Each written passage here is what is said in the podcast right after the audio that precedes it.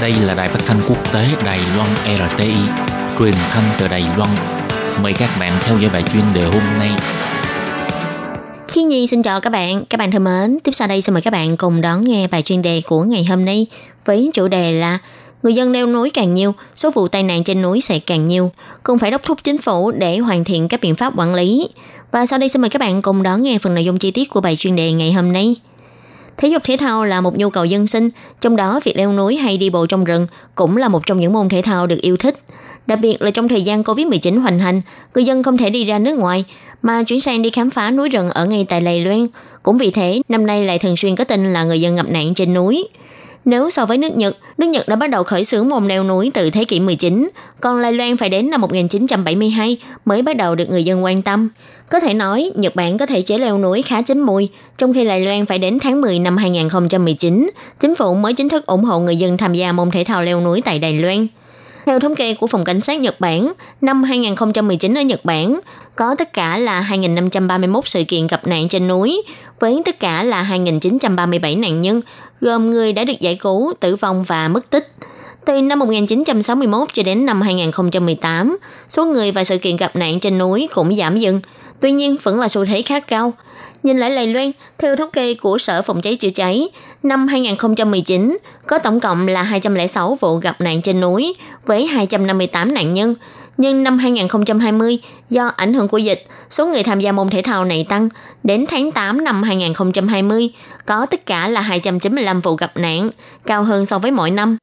Còn số người tham gia leo núi, theo bà Diệp Kim Xuyên, cựu phó giám đốc Sở Y tế đã thống kê trong báo cáo điều tra sức khỏe công dân năm 2012 là 5 triệu người, chiếm 22% dân số của Lài Loan.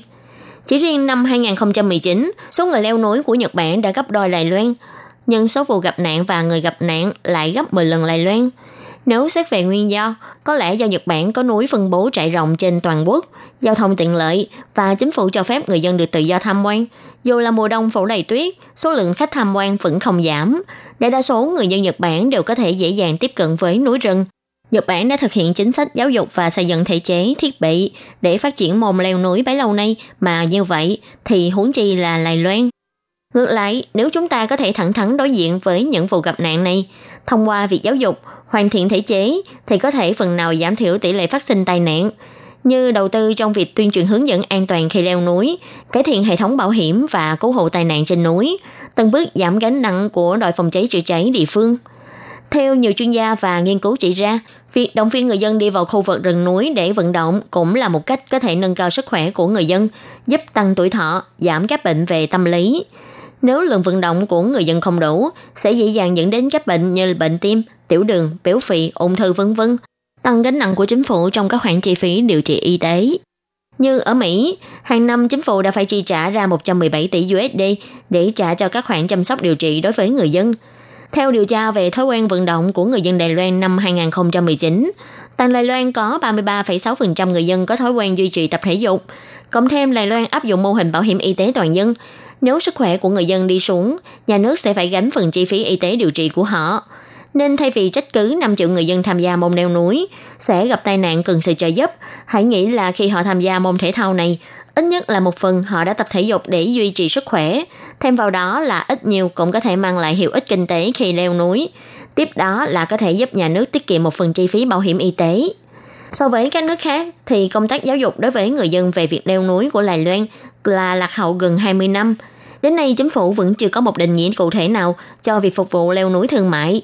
Chính sách quản lý khu vực núi không đồng nhất, mà môn leo núi lại là môn thể thao đại chúng, cộng thêm dịch vụ cung cấp các thiết bị cắm trại trên núi ngày càng tiện lợi, khiến độ khó của việc đi leo núi ngày càng giảm. Nhiều người tham gia hoạt động này như một hình thức du lịch, và nếu tình hình dịch năm tới vẫn không giảm, người dân vẫn bị hạn chế đi ra nước ngoài du lịch, chắc chắn rằng lúc bấy giờ dòng người đi leo núi sẽ ngày càng nhiều. 70% lãnh thổ của Lài Loan là núi. Lài Loan thực sự là một nơi có điều kiện địa lý để phát triển môn thể thao này. Thay vì là toàn xã hội xôn xao lên mỗi khi nghe tin xảy ra tai nạn trên núi, chỉ bằng người dân hãy đốc thúc chính phủ lập ra các chính sách phù hợp để quản lý thích đáng và giúp hỗ trợ phát triển môn leo núi sẽ càng thiết thực hơn. Các bạn thân mến, bài chuyên đề của ngày hôm nay do khi nhi biên tập và thực hiện cũng xin tạm khép lại tại đây. Cảm ơn sự chú ý lắng nghe của quý vị và các bạn. Xin thân